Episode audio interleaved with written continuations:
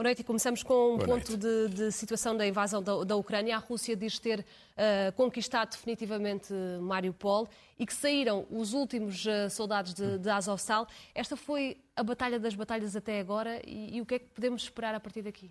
Talvez exagerado dizer que é a mais importante batalha, é a maior vitória militar russa, a rendição de, de, dos militares que estavam na, na de, de Mariupol. É simbólico, é politicamente forte, é expressivo, permite uma continuidade territorial que interessava à Rússia para o controle de uma parte do leste e do sul da Ucrânia. Eh, houve outras batalhas eh, que não foram, que foram derrotas para, para a Rússia, a tentativa de chegar a Kiev, a luta em torno de Kharkiv. E, sobretudo, a pior derrota de, toda, de todas para as forças russas é o prolongamento em três meses da guerra e, provavelmente, pode ser ainda muito mais, sem que se cumpram os seus objetivos, que era eh, dominar a Ucrânia ou dominar uma parte da Ucrânia. Portanto, uma grande vitória política hoje para o Kremlin no contexto de uma guerra que tem sido tem arrastado uma derrota militar e política, sobretudo política, acima de tudo. Esse desgaste já se começa a sentir cada vez mais?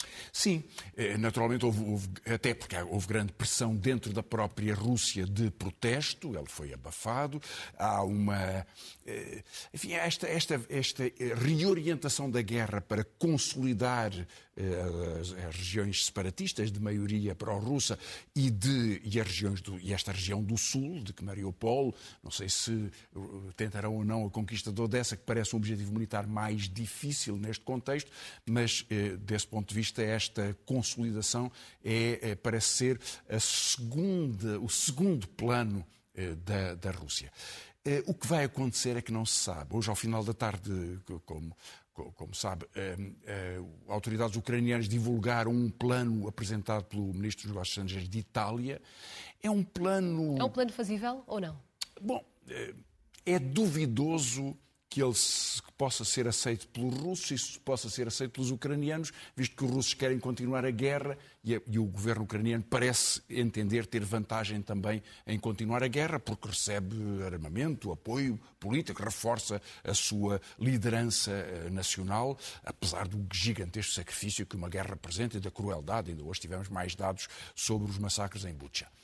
Ehm, agora, ehm, este plano é um plano muito cuidadoso. O que Primeiro, é que nos diz o plano? Eh, tem quatro pontos. Primeiro, cessar fogo para tudo onde está. Segundo, discussão sobre o futuro da Ucrânia em relação à NATO e à União Europeia, são dois processos, aliás, bastante diferentes.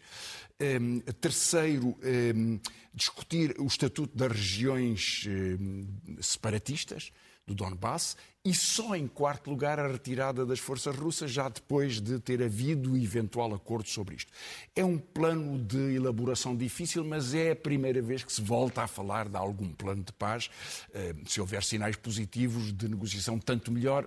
Tenho algumas dúvidas que isso, neste contexto, ocorra. As consequências é que já começam a ser muito grandes também, eh, neste contexto. Há ao avanço político da, da Finlândia e da, e da Suécia, que precipitaram o seu pedido de adesão à NATO, com uma particularidade que tem sido bem notada, que é uma reação muito cuidadosa das autoridades russas. Houve hoje esta contra-resposta, criaremos 12 bases militares para eh, reforçar a fronteira eh, militar. E há aqui também a questão do gás. Eh... Certo, isso é uma punição da Finlândia, que vai ter alguma consequência.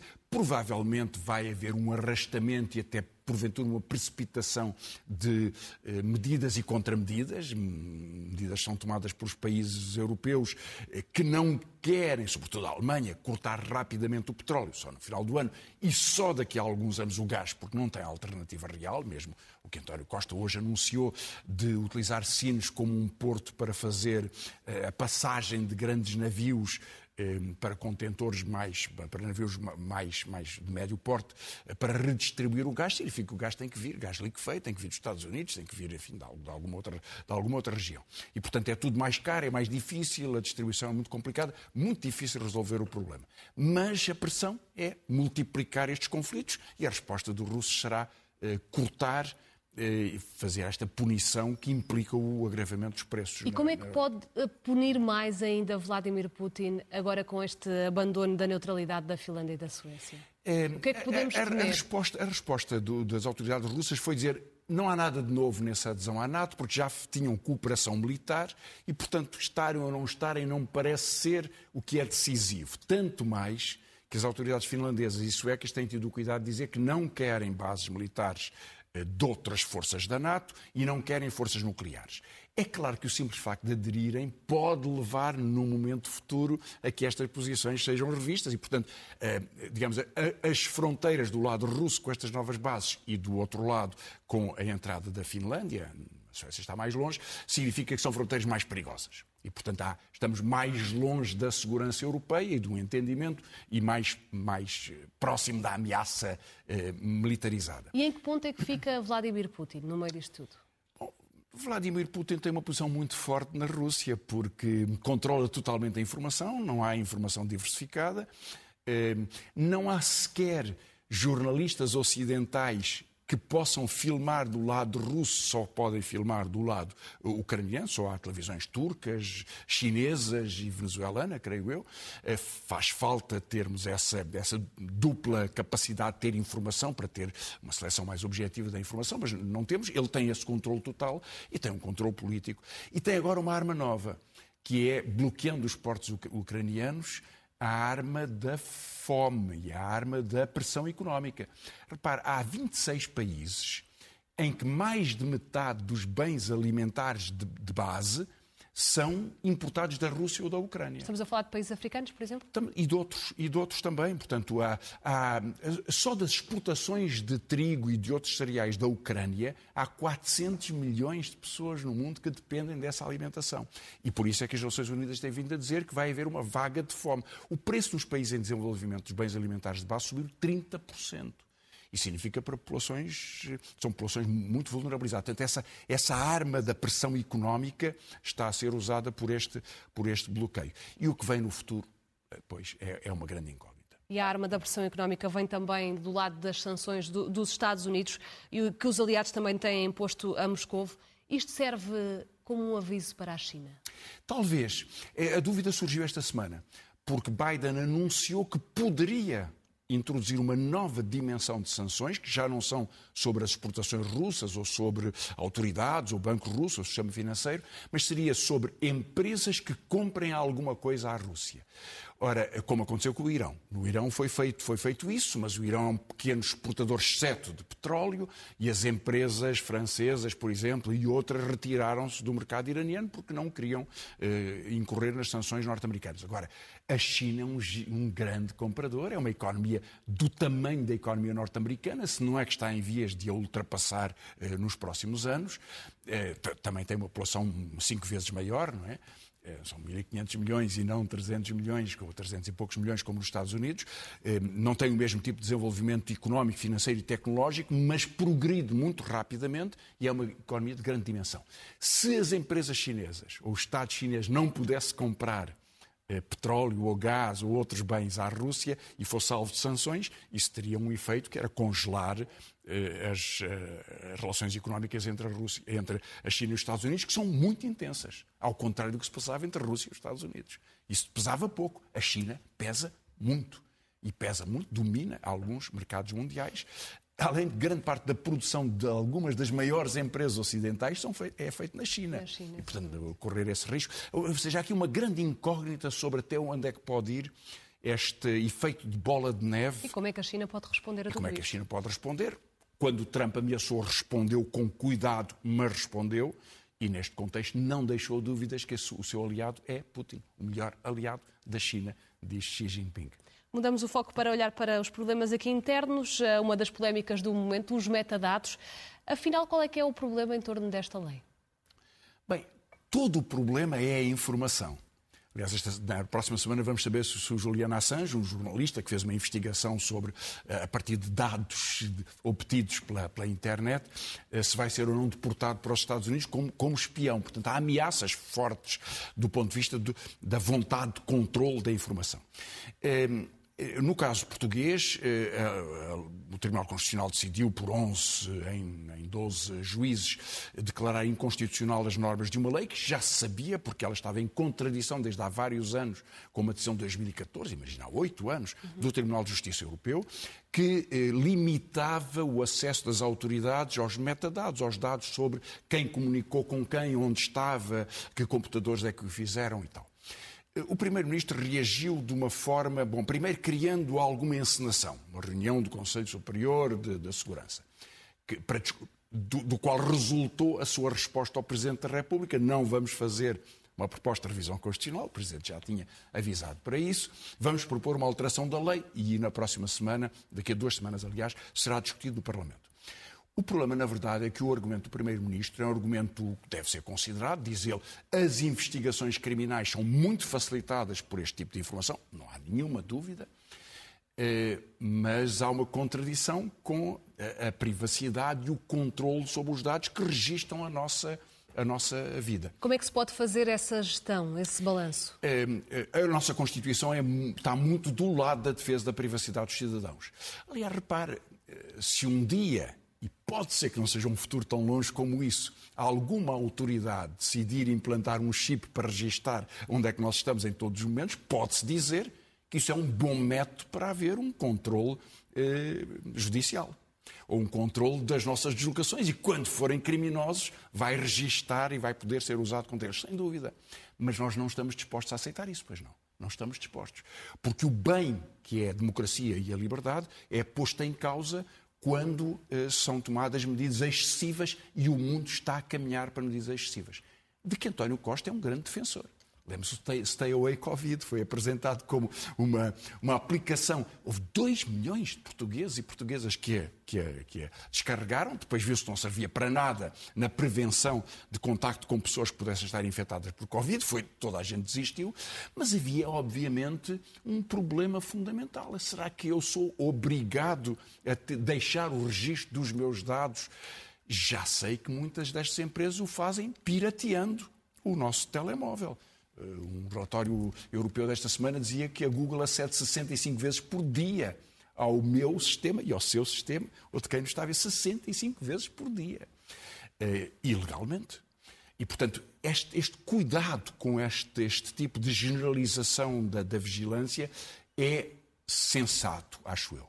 Outra coisa é um juiz decidir fazer uma escuta por uma razão judicialmente fundamentada. E acho que aí o, o, digamos, a justiça portuguesa deve ter os instrumentos para verificar eh, para verificar uma conta bancária, para, enfim, para, para utilizar os, os instrumentos de, de, verificação de comunicações sempre que há um fundamento legítimo e forte para isso. Que todas as pessoas passem a estar num universo panóptico de, de uma espécie de, de, enfim, de controle total, eh, acho que isso tem pouco sentido. Portanto, veremos o que vai acontecer. Eh, hum, pode ser que haja um acordo entre o PS e o PSD para uma medida mais moderada de controle. Se isso é aprovado em Tribunal Constitucional, não sei. O Presidente já avisou, eu levo a lei, qualquer que ela seja, ao Tribunal Constitucional. O PS ficou irritadíssimo, percebe-se a irritação, mas com franqueza, qualquer pessoa razoável que estivesse no cargo de Presidente da República pediria ao Tribunal Constitucional que verificasse uma lei que foi tão flagrantemente declarada inconstitucional na versão anterior. E ainda no Tribunal Constitucional, mas outra polémica, a escolha do, do juiz António Almeida Costa. Já houve algumas movimentações, muitas reações à escolha deste juiz. Como é que viu esta nomeação? Eh, bom, ele não foi nomeado, mas está em discussão, está em discussão precisamente. Parece que no final do mês haverá uma votação tudo leva a crer que já houve uma votação indicativa e havendo cinco juízes indicados pelo PSD, não quer dizer que sejam do PSD, e cinco indicados pelo PS, também podem não ser do PS, os cinco do PSD alinharam com esta uh, indicação de uma pessoa muito à direita do próprio PSD e um dos indicados pelo PS também o fez. É preciso um segundo. Só com sete votos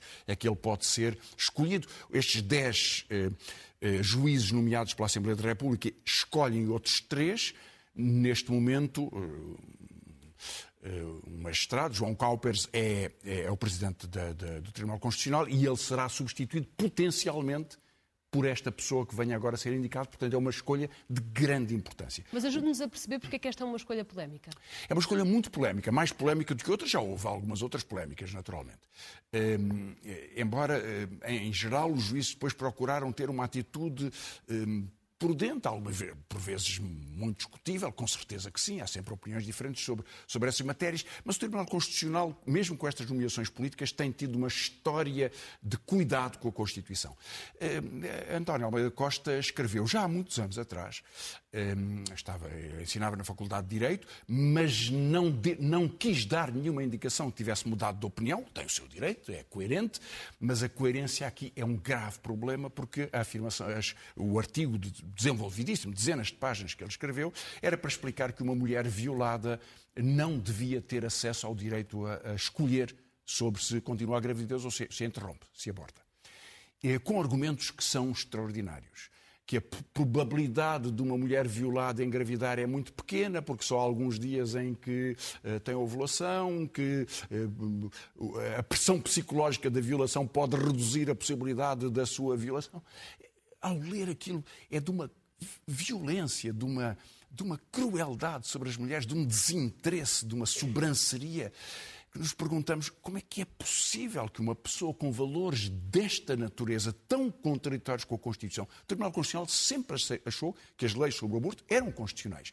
Aliás, houve depois um referendo, houve uma decisão muito maioritária na Assembleia da República. Hoje há um grande consenso sobre esta matéria. O próprio Presidente, que fez campanha pelo não no referendo, hoje o veio dizer, e tem razão desse ponto de vista, mas surgir uma pessoa nas vésperas da decisão do Supremo Tribunal Americano que pode ir transformando no, a legislação americana num, no sentido da proibição do aborto, portanto, um tornaria nos países mais retrógrados do mundo, reintroduzir esta discussão em Portugal. O timing é, é complicado. E a natureza é terrível. Mudamos também o, o, foco para olhar para os dados da, da economia portuguesa. Uh, para este ano as perspectivas até são boas. Uh, Portugal lidera o crescimento da, da, União Europeia com uma subida de 5,8% do, do PIB. Mas para o ano as expectativas uh, já não são tão boas. O que é que nos dizem estes números? Bem, é verdade. Nas previsões da Comissão Europeia, mais otimistas do que as do governo português, o governo português previa uma, um crescimento de 5,5%, o que é, que é grande. A Comissão Europeia prevê 5,8% para o ano em curso, mas atenção, Portugal, só superado pela Itália eh, e pela Espanha, foi o terceiro país que mais caiu no ano 2020, quando, quando a pandemia nos levou ao confinamento. Portanto, é a, a, a, terceira pior recessão. E, portanto, está a recuperar. Há sempre esta ilusão estatística, não é? Cair 10% e depois subir 5,5% dois anos depois. É bom, é melhor subir do que, do que, do que não subir, mas ainda estamos neste equilíbrio. De qualquer modo, é mais do dobro da média da União Europeia e da zona euro, que está pelos 2,7%, previsão para este ano. Para o ano, uma previsão, já havendo esta subida, uma, visão, uma subida muito mais moderada. Um, se isto se verificar, significaria que haveria para o governo uma margem orçamental muito maior do que aquele, do que aquele está, está a supor neste contexto. Esta semana ficou marcada por eh, muitas paralisações e também já há muitos pré-avisos de greve, aumentaram 85% face ao mesmo período do ano passado. Que balanço é que faz de, de, todas estas greves e que impacto é que podem realmente Bem, ter? Tem, tem, tido impacto significativo, não é? sobretudo as greves no setor dos transportes, no princípio e no meio da semana, e hoje foi uma greve na função pública, nos seus vários setores, educação, saúde, etc., serviços sociais, que teve um significado muito, muito expressivo foram greves muito apoiadas eh, do ponto de vista de, da população e do ponto de vista de, das pessoas que trabalham.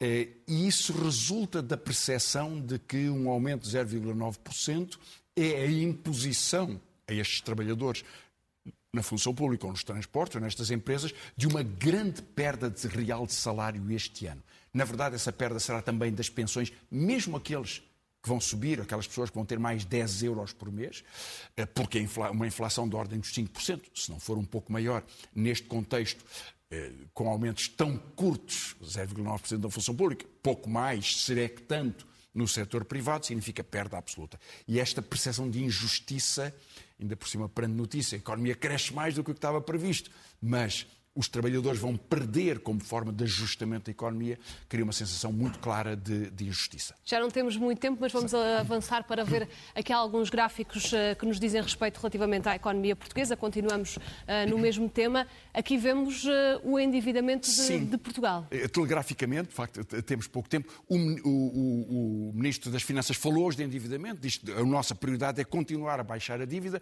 Bom, os dados foram divulgados relativos ao primeiro trimestre, eh, de qual é agora o total da dívida portuguesa, eh, e ela está aqui dividida, mostrando a evolução em relação ao primeiro trimestre de 2021 e agora no primeiro trimestre de 2022, eh, como evoluiu no setor público, mais 5 mil milhões, o setor público deve 350 mil milhões, 351, e o setor privado deve mais. Na verdade, há um peso da dívida pública, com certeza. O setor privado, no entanto, deve mais, sobretudo empresas, mas também particulares, 432 mil milhões. Qual é a importância destes dados? O, o, o, o Ministro das Finanças diz que temos que manter a pressão porque isso nos dá uma margem. Claro, se a dívida fosse mais pequena, Portugal teria uma margem maior, sobretudo se pudesse continuar a emitir dívida para investimento com custos muito baixos, negativos ou zero, como foi até agora, só que agora os juros estão a subir.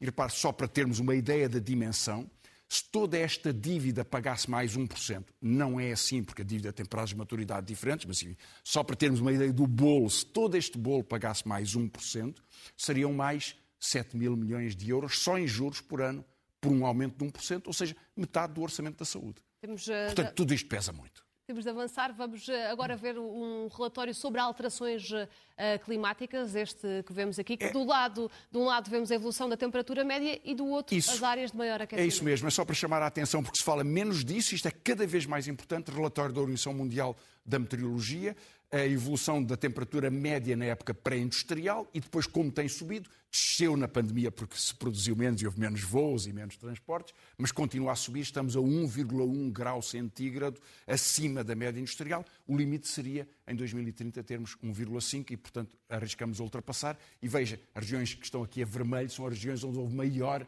aquecimento.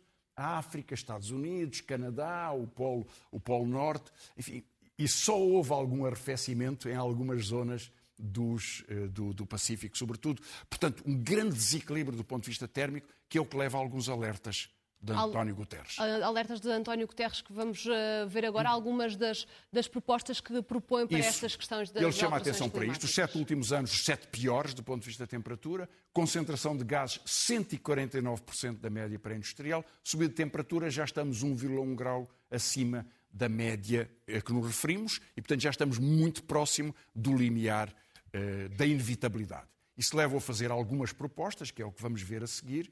Ele apresentou várias, mas as mais importantes de todas são triplicar o investimento em energias renováveis. Não pensem que é suficiente.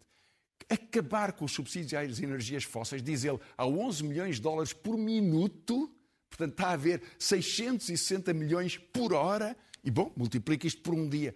Qual é o problema? É que está a aumentar o apoio às energias fósseis com a corrida ao petróleo em função da guerra da Ucrânia, não está a diminuir. E, finalmente, melhorar o acesso às tecnologias limpas, eh, transporte, habitação indústrias, permitir que o mundo possa aceder a, esta, a estas técnicas. É o, o apelo do Guterres, muito desesperado. Há um longo caminho pela frente nesta área. E vamos eh, terminar com os livros. Eh, quais são as sugestões que nos traz? Há, algumas sugestões, Sara. É bom, uma reedição fantástica, de, formidável, das novas cartas portuguesas, 50 anos. Eh, Maria Teresa Horta, que continua eh, ativa, e também de duas pessoas que já não estão connosco, Maria Isabel Barreno e Maria Velha da Costa, uma edição comemorativa lindíssima. Uma, um grande livro de poesia na Quetzal da Maria do Rosário Pedreira, o Meu Corpo Humano, uma grande poeta, um livro de um colega seu, Rui Cardoso, sobre a Ucrânia, pontos fundamentais para entender a invasão, a invasão russa, na oficina do livro, e depois eh, quatro livros sobre a história portuguesa. Fernando Rosas coordenou um, na Tinta da China uma edição sobre a Revolução Portuguesa 74-75, portanto vão fazer os 50 anos, aqui está um estudo sobre esse, esse tempo, Albérico Afonso, Manuel Love, Maria Inácia Rezola e o Fernando Oliveira Batista.